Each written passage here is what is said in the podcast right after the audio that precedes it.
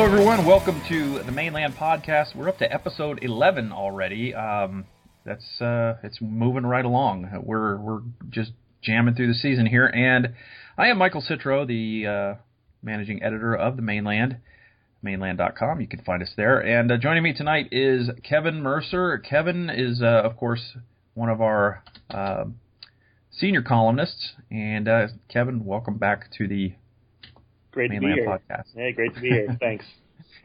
Uh, so obviously we didn't get the result we wanted in Columbus the way we did in Portland.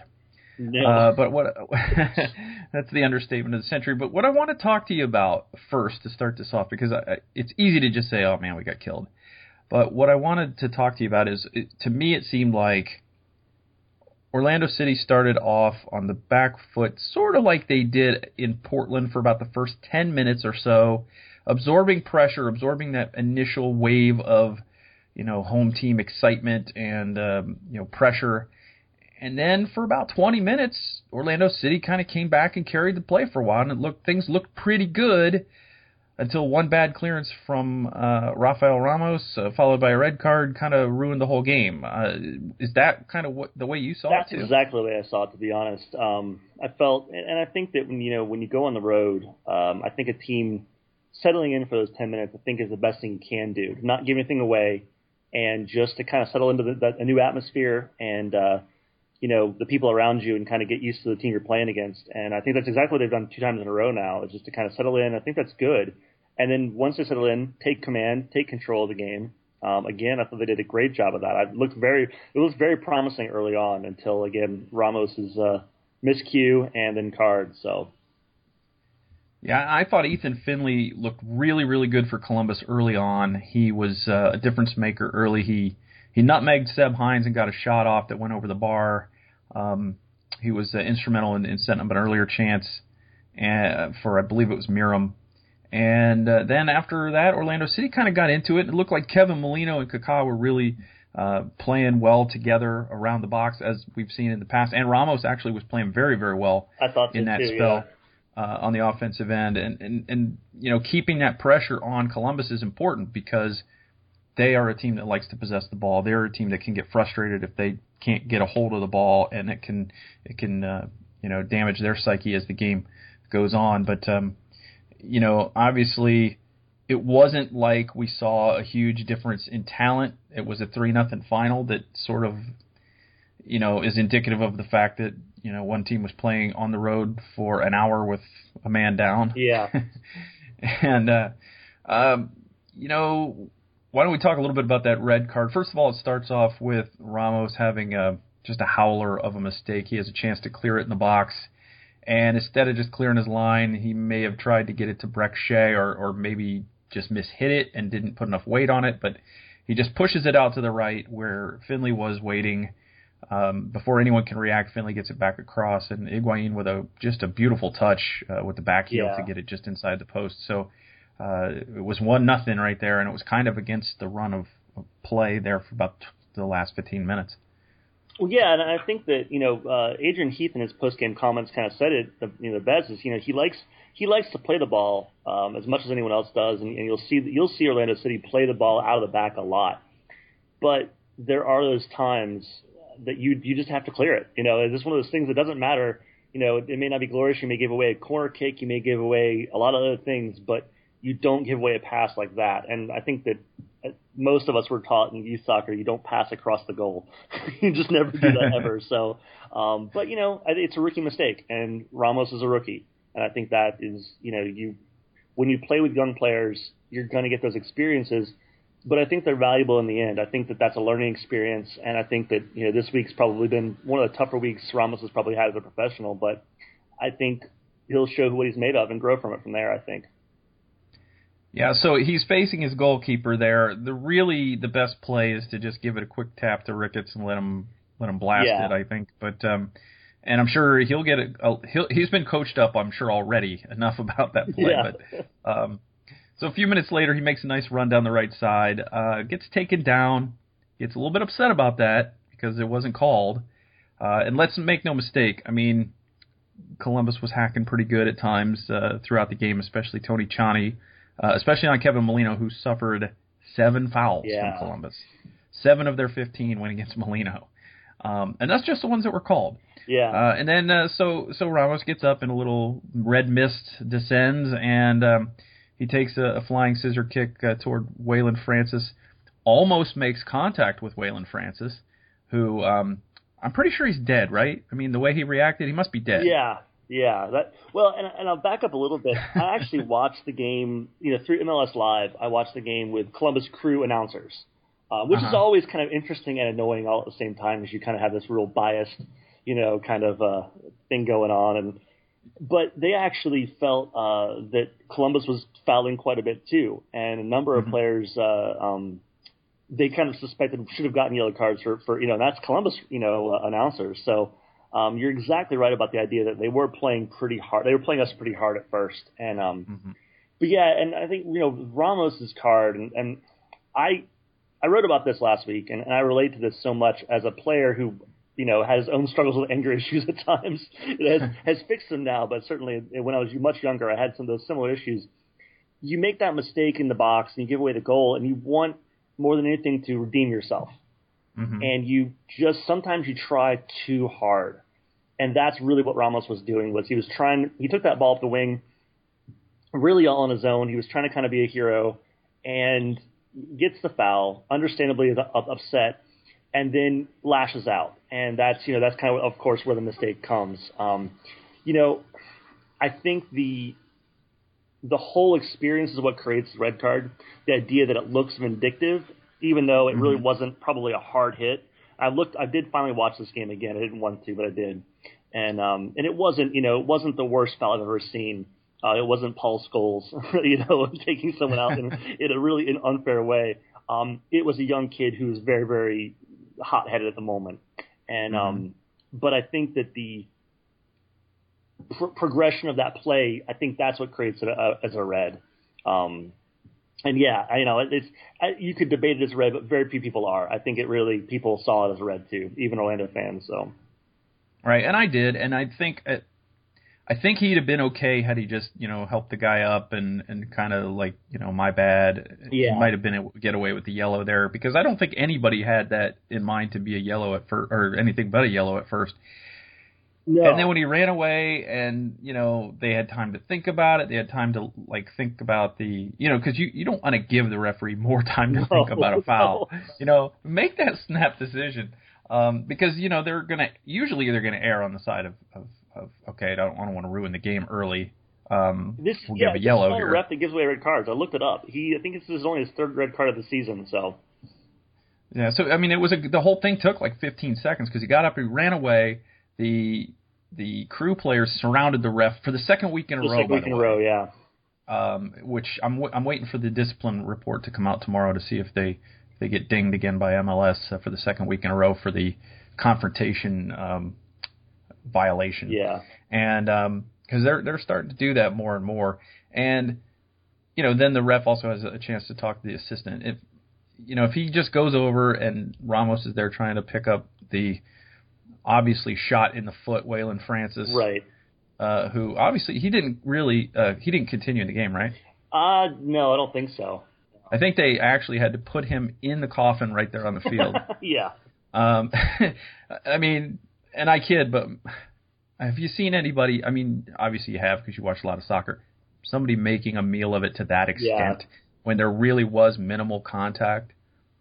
Um, I, am for one, am I just think that people should get people should get booked for doing that and then getting up and walking without a limp. Right. Well, If you can get up and walk without a limp after you know acting like you're in that much pain, that's the same thing as simulation in my book. But if you reverse it, look at it this way, and what you have is a professional who sees a young player lashing out and takes advantage of the situation. and Says this this young player is you know acting vindictively, Mm-hmm. and I can take advantage of that. And so you know not to to credit to credit him for that. I don't want to do that.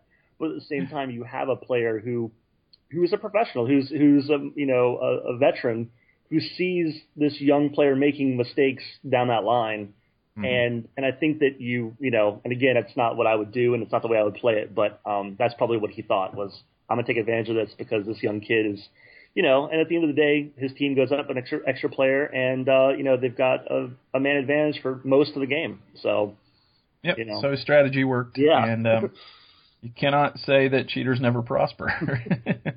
um, but I'm not arguing the, the, the red card. I, I think the decision is fine. I had no qualms with that. I thought that, you know, when you look at the way Ramos gets up and runs straight at the player, uh, comes over the top of the studs like that, and then gets up and runs away like that. The whole thing seemed very petulant was the ball still in frame on the television when he hit the player? that was what I was trying to figure out. It was uh, it was close. It was it was well after you know the ball had gone, but um, I think you could maybe still see it in yeah, the frame. it, was, it wasn't close to, to, to, to Jennings, so I can tell you that.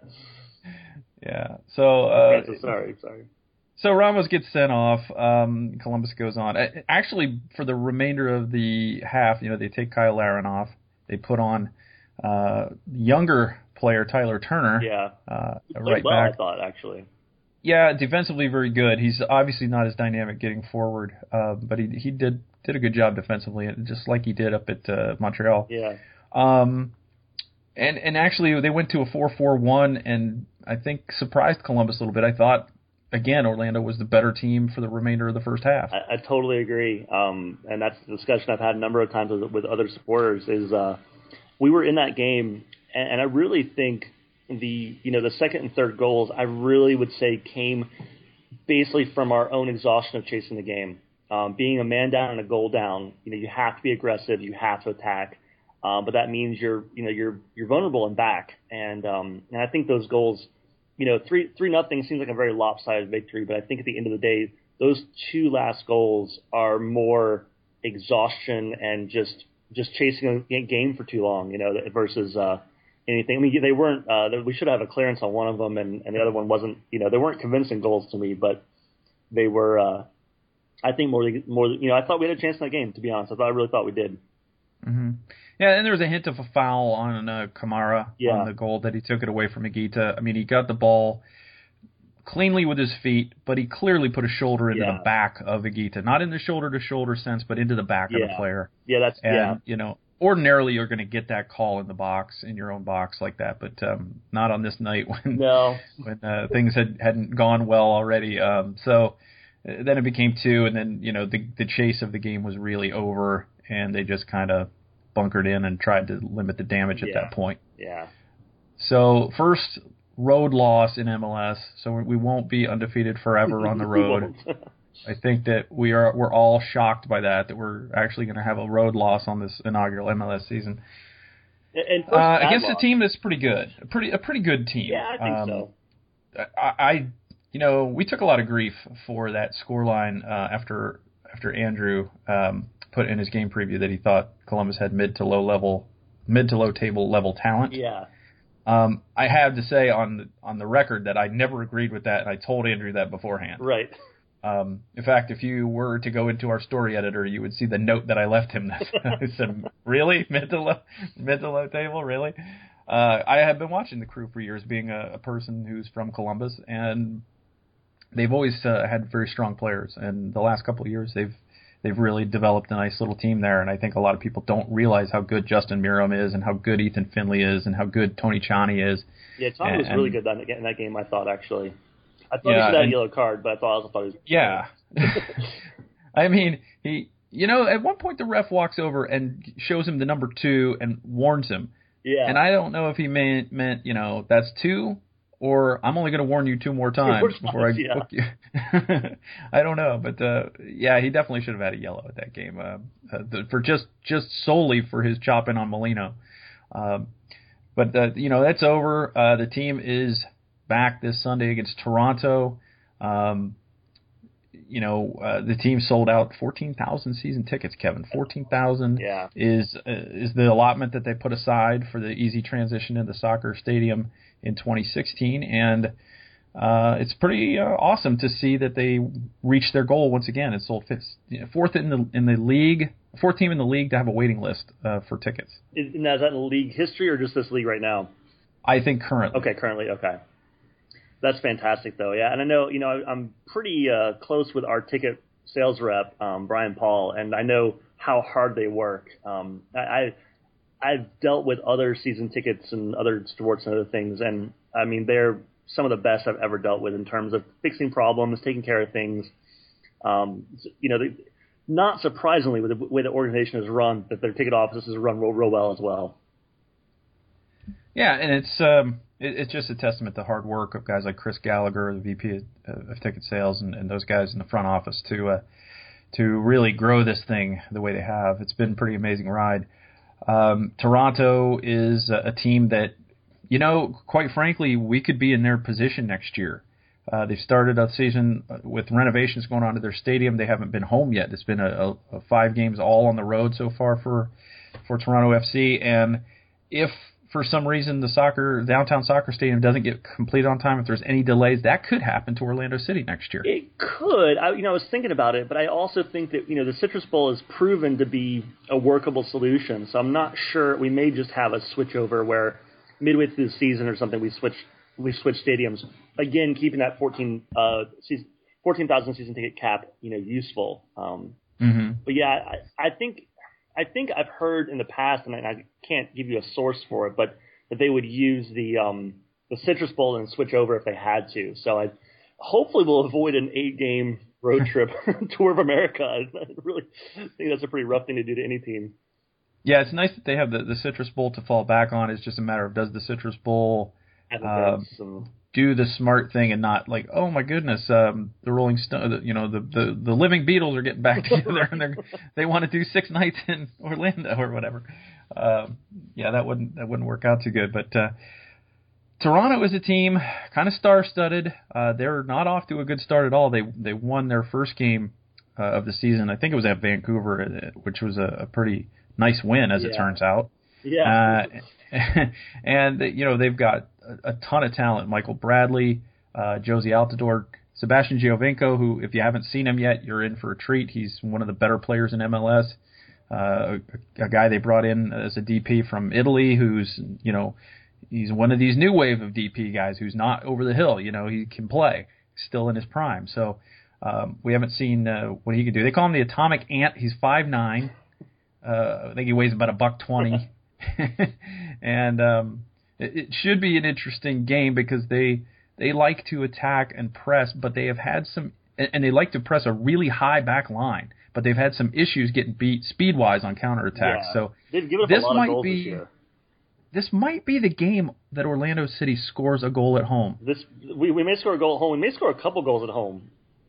I would be I'd be down with yeah. that. I'd be okay. But they they haven't. I mean, looking at Toronto, they have not had a shutout yet and they've given away more than three goals twice, and more than well, three goals twice, two goals twice, and one goal one time. So you know, I, I think it looks pretty good for at least a high scoring game.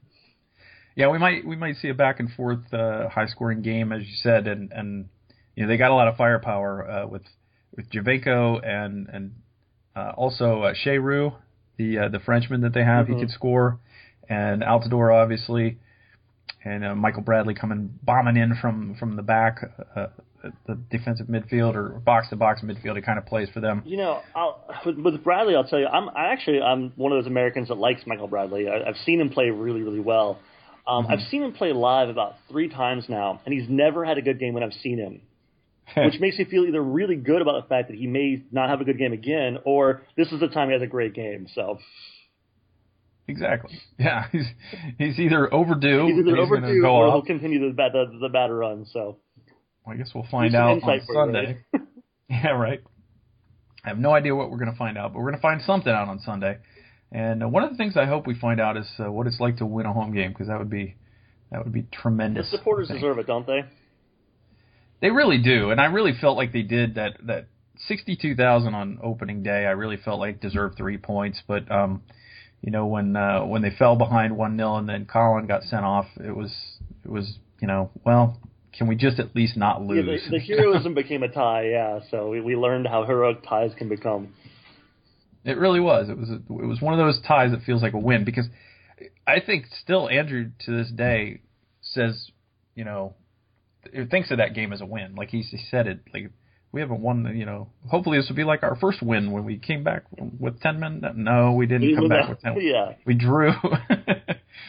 Uh, but that's okay. You know, so I think that that game and and the other games this season, you know, when you look at a season as a long narrative, I think those there may be a context to those games that we don't quite understand yet, and I'm curious to see how the season progresses. You know, the MLS season is very very long, and so I think we may look back at those games, hopefully with uh, you know kind of learning lessons and and kind of the uh, the ugly part of putting a team together on the on the fly. So that's my at least that's my theory right now.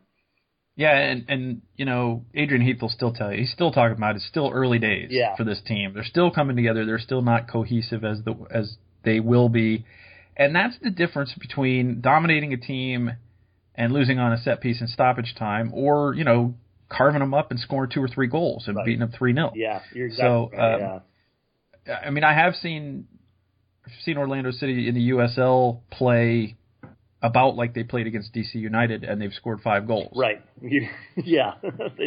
they they were unstoppable and and and really wasn't even. Sometimes it didn't even feel fair. Sometimes. Yeah, you're exactly right. So.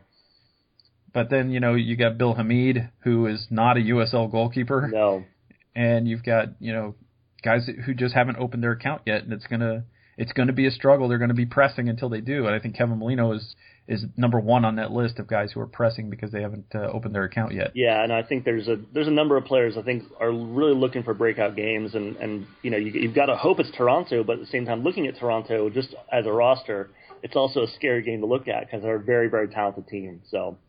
Um, and you know you got you're a little shorthanded. You don't have Ramos for this game because of the suspension, and you know thankfully it didn't go beyond that. It, it wasn't additional yeah. games tacked onto that, so he'll be back. And uh, you know I think the the the main thing to remember with Rafael Ramos is he's 20 years old, and this is his first year of top flight football, and you know he made a mistake. I mean, I, I know there's guys on our website that have, or you know, on Twitter that have said, I'd oh, I'd suspend him for three games for that. You know, it's like, but you know, that's kind of cutting off your nose to spite your face. It's like, why would you weaken your team when you could just use it as a teaching moment? The suspension's already a built-in punishment. Yeah, yeah, that's exactly it. Is is it, you know, and also we you know we didn't really mention it, but you know, he came back from that experience that evening extremely humble and yes. um and you know that and that's not something I've seen a lot of. I mean, you see it every once in a while, but it's certainly not a, a you know certainly not always done by players.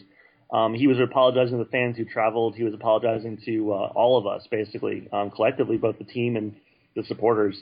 And I think that he understands what happened. I mean, you know, if we lost that or we tied that game one-one, you know, maybe the maybe the, the uh, lesson wasn't as strong. But I think a three nothing thumping um, really sends a lesson home for a player who's competitive and wants to win. And you know, and he's proven he wants to do that. He's a, he's that kind of player. He seems to be driven. So I think he, you know, and this is his second season with us. So I think he also understands the culture of the, of the town and the culture of the club. So I think mm-hmm. that, and he's he, he got great direction from the leadership of the club with Kaká whispering in his ear on the training table after the game. Well, and even uh, you know, I don't know the feed that was in Orlando, but I know on the Columbus feed when that happened, Kaká was in his ear right after that when when when he was walking away from. Yeah, Kaká was in his ear immediately, and so you see that as being a good sign too. You know they're already pretty close friends, and um, you know he'll he'll come back from this. I, I'm not worried. About, I don't. I you know kind of like Collin's gotten a bad reputation for red cards because he got one the first game. I don't yeah. Ramos is a problem moving forward. I think he had one game where he had a problem, and I don't think it's gonna be a problem moving forward. I think he'll he'll rebound and be just who he was before, probably. Yeah, what you have to like about that apology was it was obviously not penned by you know a communications no, staffer. No, it was it was heartfelt. It was on his social media. Uh, you know, with complete, you know, it's not his first language, so it was complete with misspellings yeah. and that kind of thing. But it, it was very endearing. Uh, it was very sincere. It came off as very sincere, and I think he really is going to take this as a learning lesson. And maybe in the long run, this particular incident may be one of the cornerstones of making him a really great player. Yeah, you know, and I think you you always look back at, at big losses and big moments and see that these are turning points. And if you look at Orlando City and, and USL, whenever they lost bad, which was all not very often, but it happened once in a while they always came back a lot stronger. And, I, and I'm curious too to see you know the reaction from the club because they haven't seemed to be you know hurt by anything that's happened to them so far. They've always seemed to come back strong the next game. So I'm, I'm hoping this mm-hmm. game they do the same as well. Yeah, and it was nice to see them all very even keeled on social media after. It's like never too high, never too low. Okugo said on his Twitter feed, you know, got another game next week. Right. And we'll get after them. And you know, Col- uh, Aurélien Collins said some some similar to that. And you know, it'll be interesting to see how they bounce back. You know, they're going to come out hard. Uh, I just hope they can get an early goal because it seems like they press later in games at home when they're when they're not scoring. They want to score so badly for this crowd. Yeah, I think you're you're exactly right, and I think they I think the early goal would help settle both the crowd and the uh, and the team.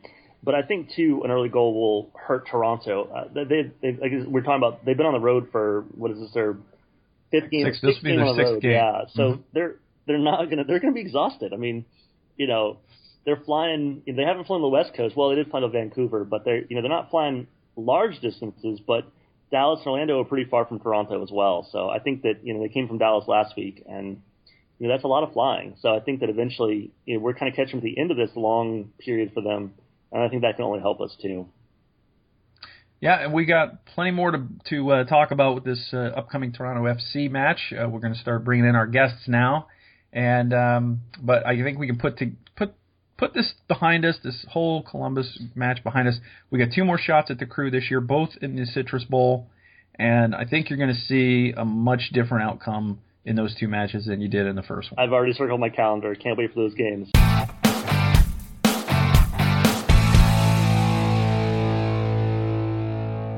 Okay, joining us is our very own Jeff Milby, our Louisville City FC correspondent. Jeff, how you doing? Doing well. How are you? I'm doing great, man. We got a we got a game. It's Kaka's birthday as we record this. Uh, we got a game coming up on Sunday. Chance to get three points at home again. Um, another chance, I should say. We haven't done it not yet. another three points. Yeah, it's, it's again a chance to get three points at home. Um, but we wanted to talk about our our USL affiliate uh, up there in Louisville, Kentucky, and how things are going so far. And the first question I have to ask, I, I've seen some of these games, you know, streamed on YouTube and that kind of thing.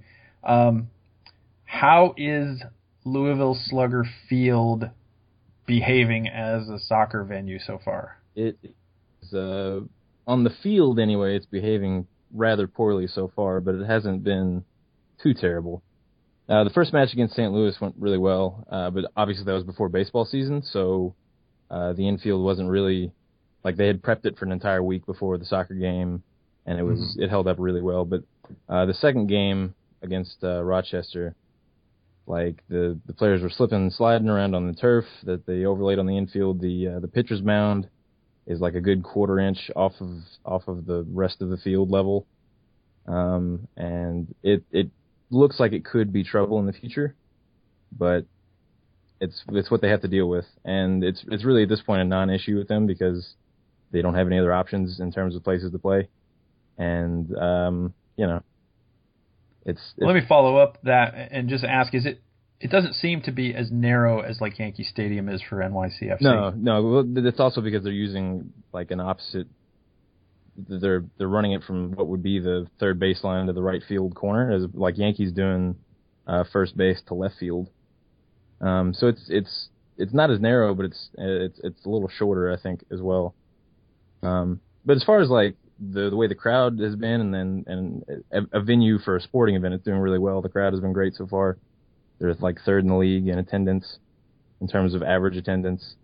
Um, um, and it's as the venue itself has been great, but the field has been pretty nasty. And seeing as baseball season is just now getting in the swing of things, I don't think it's going to get any better anytime soon. It's just something they'll have to deal with. Is there any discussion locally of a soccer specific stadium? Oh, absolutely, but it's it's uh it's very tentative on how well this team does. Um, the like when they when they first announced that we were getting a team, it was the number was like average like four thousand fans for the first three years or something like that, and then they would ha- have serious discussions about building one. But until then, it's it, they're playing it slugger. That seems fair. Yeah. Yeah, I think it, it seemed reasonable at the time, and I think it's you know they can't just throw money around for no reason. So So let's talk about the team a little bit. And, um, you know, they haven't lost yet. They may never, ever lose a game in USL in their existence.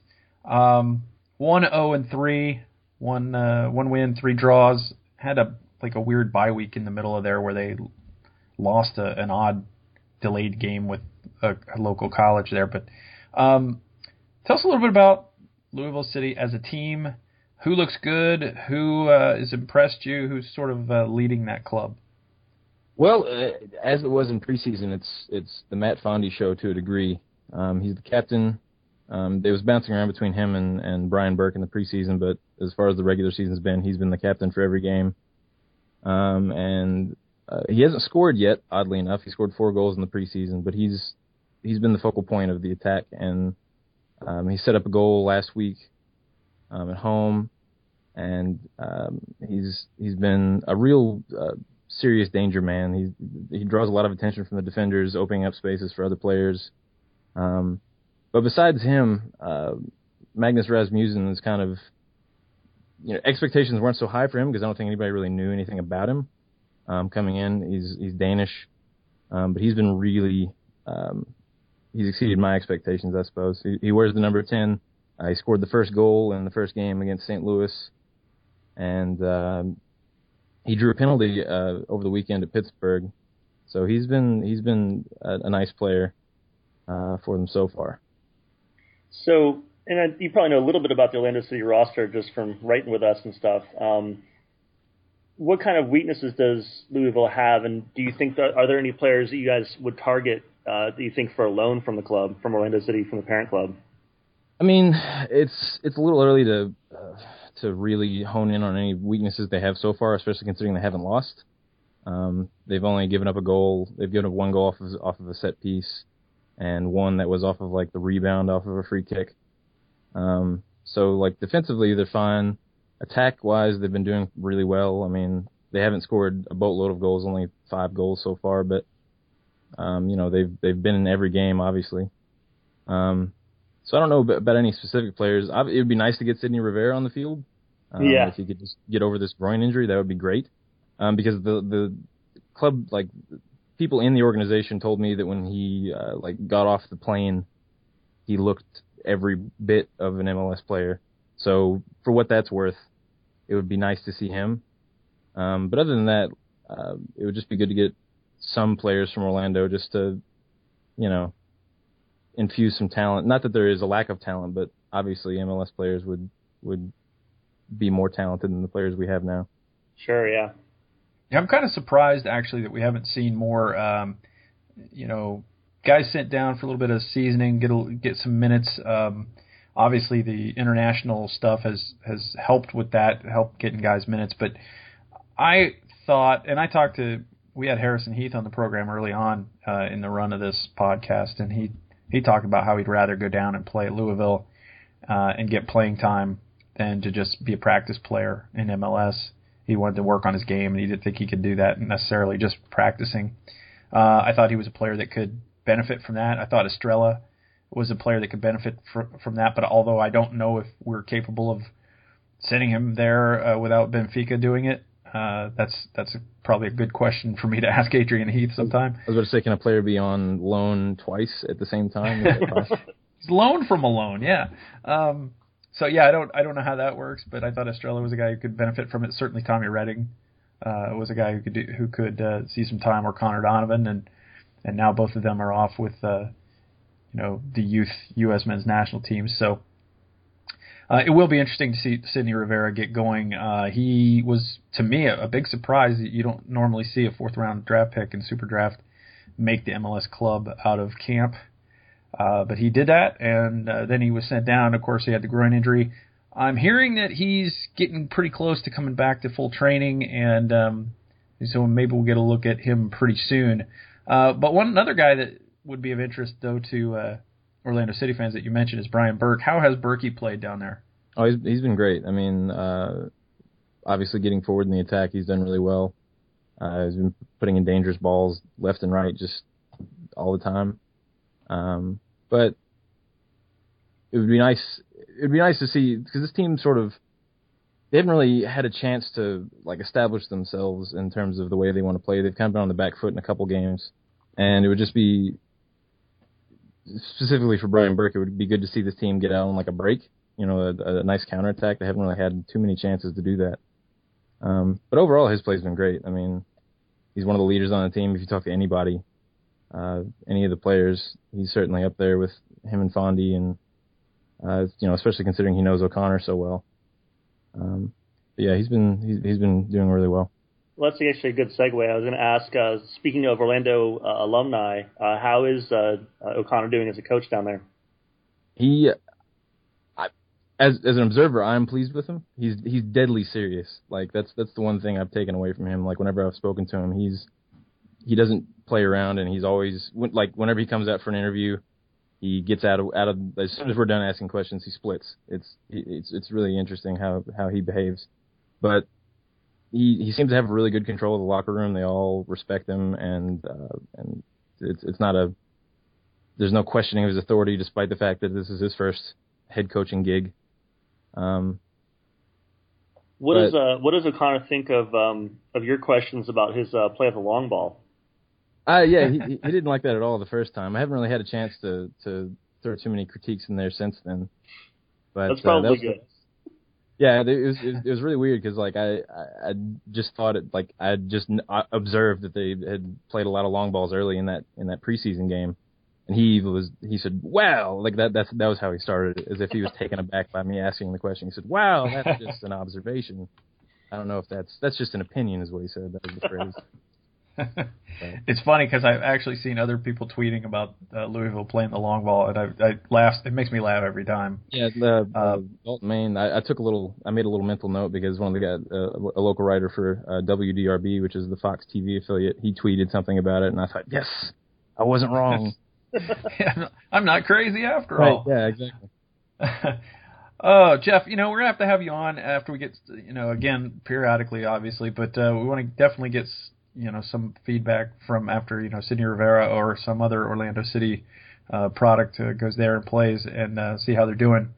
But um, you know, one last question I have for you before we let you go is, you know, what does this team, you know, where do they track in terms of what their goals are this season in USL?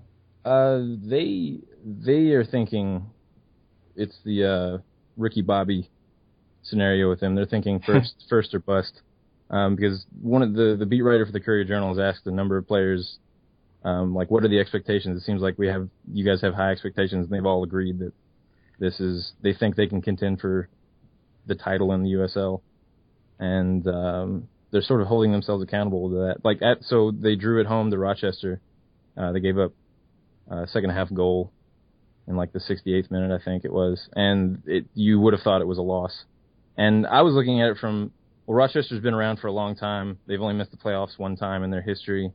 You know, that's a fairly good result for a startup club to tie to draw with Rochester, and they they were the opposite. Granted, it was at home, but they were completely disappointed with giving up that lead. So I think that as like an example, they're they're holding themselves to a high standard every game so far.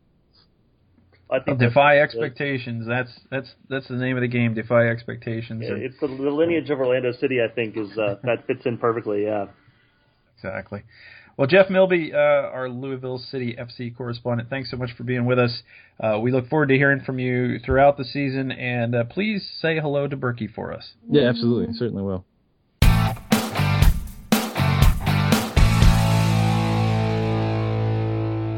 All right, joining us now on the Mane Land Podcast, managing editor from Waking the Red, Mitchell Tierney, is here to tell us about Toronto FC. Mitchell, welcome to the Mane Land Podcast. Thank you for having me tonight, gentlemen. You know, the thing that I keep hearing about and I keep seeing everywhere on MLS highlight shows is the atomic ant, Sebastian Giovinco, midfielder for Toronto FC. How amazing has he been for you guys this year?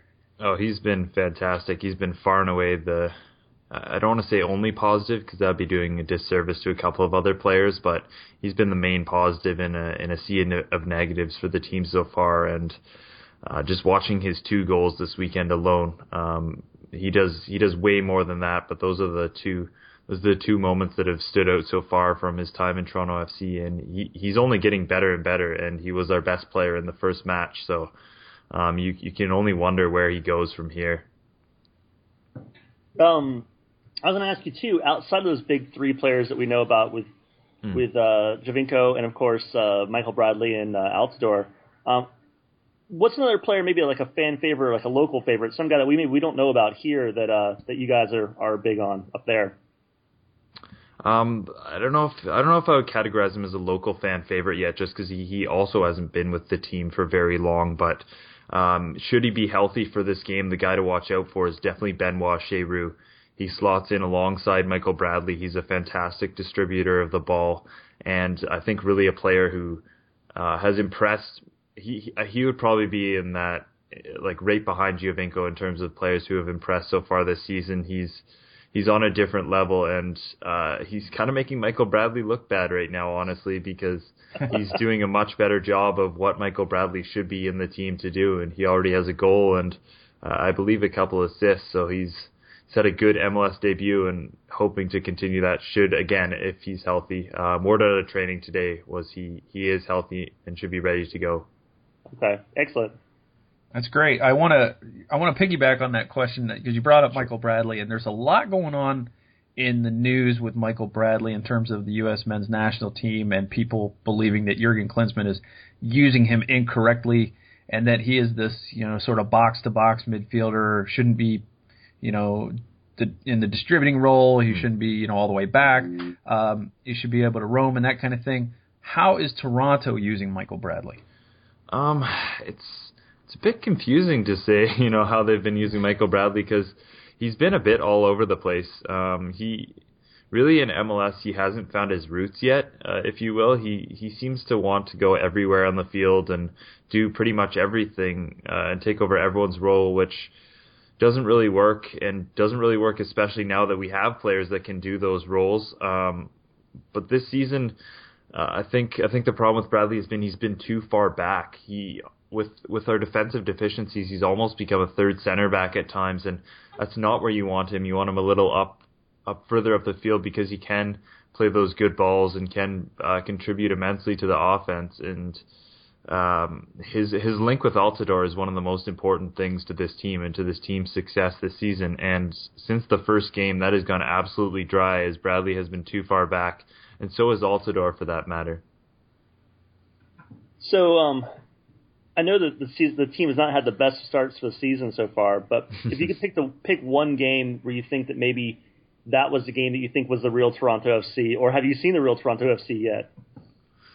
Uh, it's hard to say.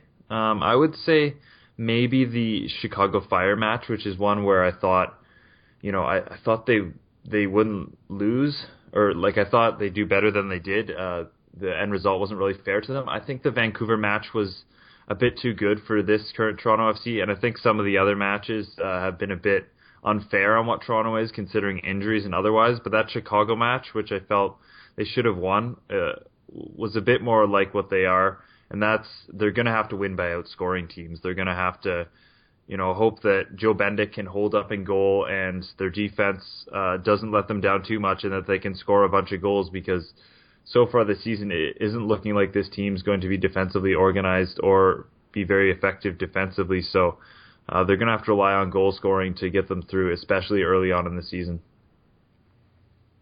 You know the the thing that I wanted to talk about is the rhythm of this team. Have they been able to get into one with with the fact that they haven't been able to play at home yet this year? It's been five straight games on the road. It's going to be six on Sunday and that's got to be sort of hanging over their heads and, and, and making life even worse for them. Well, uh, like I said, uh, the back line has been the big problem so far this season. That's where the most inconsistency has been. There hasn't been the same back line for a single game this season, and in fact, um, for one of the games, all four of their starting defenders were either injured or suspended. Uh, Mark Bloom, who was a key fixture at right back last season, hasn't played a game so far this season. Uh, Justin Morrow, who was one of the best left backs in the league, honestly, and I had it on my ballot for defender of the year. Um, he he has played more centrally this year, which hasn't been effective at all. And the former captain Steven Caldwell has been injured as well. So there's been so much shuffling on the back line that they really haven't been able to build up from the back and get that consistency. And I mean, in the midfield, you can see things starting to come together. I mean, Toronto does have one of, if not the most talented midfields in MLS on paper between Jonathan Osorio, Benoit Cheyrou, Michael Bradley, and Sebastian Giovinco. And there's been a couple of plays, for example, again against Chicago, where they strung a whole bunch of passes together, and it was brilliant. So, I mean, it looked like something. I mean, Barcelona's the easy the easy example there. It wasn't quite Barcelona uh, because Sebastian Giovinco's finish wasn't exactly the greatest on that goal, but it was very nice, very well constructed. But the problem is they do that once every 22 minutes of a game, um, and the rest of the time they try and do it, and the opposition defenders pick them off. So switching gears a little bit to the game coming up this weekend. Um, sure. What you know with Toronto, and I know you guys you probably haven't seen a lot of fans since y'all, y'all haven't had a, had a home game yet. But um, what what does uh, Toronto expect from Orlando, and what do you guys think of Orlando being in the league? Uh, well, I mean, uh, definitely a lot of positives. I know I know a lot of Canadians are excited uh, for Cyle Larin and how how well he's been doing so far with you guys. Um, and I mean, you definitely there's two expansion teams coming in, and the opinions are very different on the two of them. And you guys are on the right side of the cards. I mean, everyone likes Orlando. Everyone likes what they've brought to the league so far. I mean, Kaká has been an exciting player, whereas of course New York is is a bit more maligned considering um, you know the Manchester City connection and all the other oh, yeah. stuff. So. I think I think certainly you guys have a good reputation in Toronto and have been an exciting team to watch as you come into the league. That's good to know because we've, uh, you know, we we think that we're suffering a little bit of a reputation problem around the league here in the in the early going. We've had uh, two red cards in seven games, and um, some reported incidents. Nothing that was ever made to papers or anything, but some yeah. reported incidents on social media from our fans. And you know, I'm I'm perfectly willing to, you know, shrug off anything that you know people say about fan experience because if you go to any soccer game and you're a visiting fan, you're going to get hassled by someone. It's just a fact of life. Yeah. Um, but I, I was interested to to know that you know you guys like us better than New York City FC, which is cool with we'll us. Take that. I'm sure Yeah. if you asked the west coast of Canada, they'd be a little less, uh, little less inclined to say that, considering uh, those incidents, or at least some of those incidents reported Yeah. were with the Vancouver Whitecaps and, and the Southsiders. But um, so far, so far, no issues with us that I can tell. It's, fun, it, it's funny because I just I just found a photo online the other day of uh, an Orlando City player. It was actually Rafael Ramos, and he was near the end line, and there was a Portland Timbers fan flipping him off Oh yeah. in the in the photo, so I was like, okay, so there there are jerks everywhere. It's, Oh, yeah, it's not of course. it's not it's not you know it's not a Florida thing, but um, um, so what about the team is seems to be giving the team the the biggest hassle. Obviously, the back line hasn't hasn't been cohesive because they've been mm-hmm. you know not not the starters in there.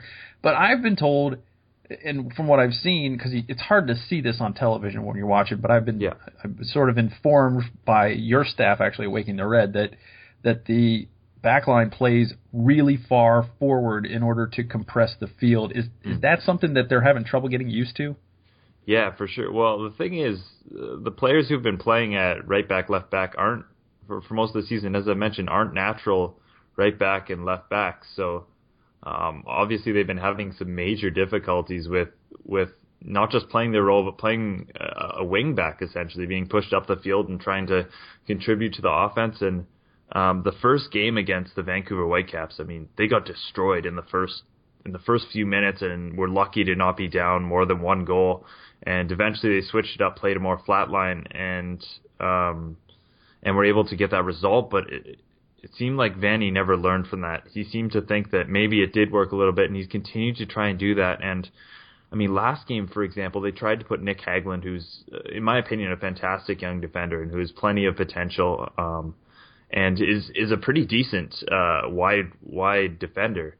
But they tried to play him against Fabian Castillo out wide, and he got burned twice in the first ten minutes, and and they had to they were forced to switch him centrally. It's just tactical mistakes like that that have really been killing this team, um, more than even not having not having the the healthy guys. Do you think it's a cohesion problem or a coaching problem? That's that's difficult to say. I mean, Greg Vanney hasn't been put in a very good position because he's expected to win right away in a league where you don't always win right away, um, especially when No. you're getting in, getting a lot of new players in. Um, but yeah, the Toronto's. I mean, it's been nine years now. There's no Yeah. patience. Patience is as thin as it's ever been for obvious reasons. So it's difficult to say. I mean, you can't really give him time, but I mean, I, haven't been impressed, and I would say the majority of the fan base, especially after how how the last game went, uh, they want him out. I, I saw a tweet uh, from a Toronto fan that said he's had 15 games to show what he can do, and I was like, wow, 15 whole games. Yeah, Uh, well, that's- even last, I don't, I wouldn't even count last season because that was a, that wasn't even his team. It was a dying team that uh, Ryan Nelsen had kind of led to just on the playoff bubble, and uh, there was so many cracks in that team that that that barely even counts for me. He's had, you know, the five games this year is is how he should really be measured as. And well, I mean, they've gone one and four. It's it's five games. Um, so what do you see as the key matchup in this game, personnel wise, on the field? I mean, what's what's going to be the difference maker? Which battle? Um, I honestly, I mean the midfield. The midfield should be interesting. I mean you've got Kaká and then you've got Michael Bradley. That that should be an interesting battle between the two of them, depending upon how they're utilized and how Toronto tries to counter a player like Kaká. Because really, they haven't played a team with a with a dominant midfielder. Um, like like Kaká so far. I mean, they've had Vancouver where they played Pedro Morales, but he really really had an off game that that game, and then after that, they haven't played a player like that. Um, so how they're able to counter Kaká will be will be very interesting, and also how the back line is is able to deal with uh, with the Orlando strikers. I mean, again, a guy like Larin, who's pretty solid in the air. Um, that that sort of play has wreaked havoc with Toronto all season. They really have a tough time positioning in general, but especially when the ball's in the air. So you, I could see a guy like Larin uh, really tearing up the Toronto defense. Yeah, we got it, and Brek Shea and Collin on corners as well could also be a, Yeah. a threat too for you guys. So And Collin always seems to step up against Toronto FC. well, that's promising. Uh, before we let you go, Mitchell, um, I wanted to get your your you know your score prediction and uh, see what you think how the thing's going to unfold on Sunday. Uh, that's always that's always a difficult question. Um, I guess I'll go optimistic. I'll go I'll go two one Toronto. Um, I think that this is a team that I, I I really think they did learn something in the three and a half hour three and a half hour rain delay against FC Dallas. I think that uh, maybe maybe that was a resetting point, and they did come out of that and look completely different. And hopefully, um, it sounds like Bloom will be back. It sounds like they'll have almost a full full back line, and I I think really this is the time to to maybe get their heads on straight and um, get a win. All right, well, we'll see how it plays out on Sunday.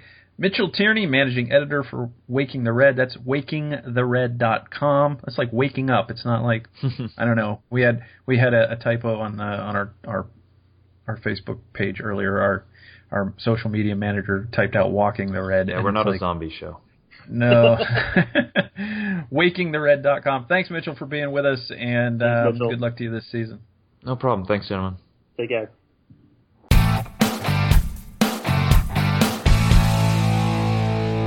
So that will just about do it for episode 11 of the Mane Land podcast. Uh, we definitely want to thank our guests, Mitchell Tierney from Waking the Red and Jeff Milby of a little site we like to call the Mane Land. And um, well, it was it was great talking to them. They were they were outstanding guests. They really were. That's good, good, good, good, good guess tonight. as opposed to normal when we just have a really lousy guests. Um, before we get out of here, uh, I do want to mention we are on iTunes. If you're catching us on the website and downloading us and you want to get us automatically, just go to iTunes and find us there. And please, if you're on iTunes, it would really help us out a lot if you could like give us a like a like a five star rating or whatever you want to rate us. Give us a rating. You know, maybe leave a little bit of feedback there. Um, for uh, others to see so they know what to expect and maybe they'll subscribe to us as well. And uh, also, if you are uh, a business owner and you would like to support us and get the word out on your business and affiliate yourselves with our program, well, you can get a hold of us at themaneland.com. That's M A N E, not M A I N, themaneland.com, and we will uh, be happy to talk to you about uh, how you can support the, the podcast. Uh, before we get out of here, Kevin, um, we have to give our predictions because I, I guess that's the way we've set this show up. And now, even though we're always wrong, we're going to continue to be wrong every week. Uh, let me get your thoughts on Sunday. What happens and uh, what will the final score be? I think Sunday's gonna be tough. Um, I think that Toronto is trying. I think they're finding their form, um, despite Mitchell's uh, pessimism. I think that they're uh, they are indeed a team that is going to figure it out pretty soon. Um, but they're also a team that gives away a lot of goals. So I think uh, this is the week that Orlando City gets its home its, it gets its home goals, it gets a home win, and it gets a lot of goals. I think the final score is three to two Orlando. Nice, that's a good prediction. Um, I am one of those guys that says, "Show me a home win before I start predicting a home win," uh, because I've already been burned by that. I'm going to say it's two to two, uh, but maybe Orlando City rescues the point late uh, after uh, maybe missing a few opportunities. I, I still think they're pressing a little bit at home. I want to see them relax, and so so far they haven't done that. So I'm gonna I'm gonna say it's going to be a two two draw. I would definitely be happy with a three two uh, win. In fact, if you would have said two two draw, I would have said three two win just to be different. well, I'm going to Um, down real fast too, and I'm going to say goals scored by Kaká, Larin, and Molino. I'm doubling down I now. would I would love it if Molino gets his uh, his first MLS goal. I continue to predict that one of our defenders is going to score, and I, I I have I think predicted every one of them except Brek Shea. So I'm going to say Brek Shea gets a goal in this game. to do one too, so yeah, I think you might you might be right too. So that'll about do it for the podcast. Uh, thanks, Kevin, for uh, for being with me, My and um, we will see what happens on Sunday night when Toronto FC invades the uh, Orlando Citrus Bowl. Uh, we'll see you next time, and we'll break it all down. We'll we'll have plenty more to talk about. Actually, after next week, we'll be talking about the Ponte Preta friendly on May second. So uh, until then, I'm Michael Citro signing off. Go City. Go City.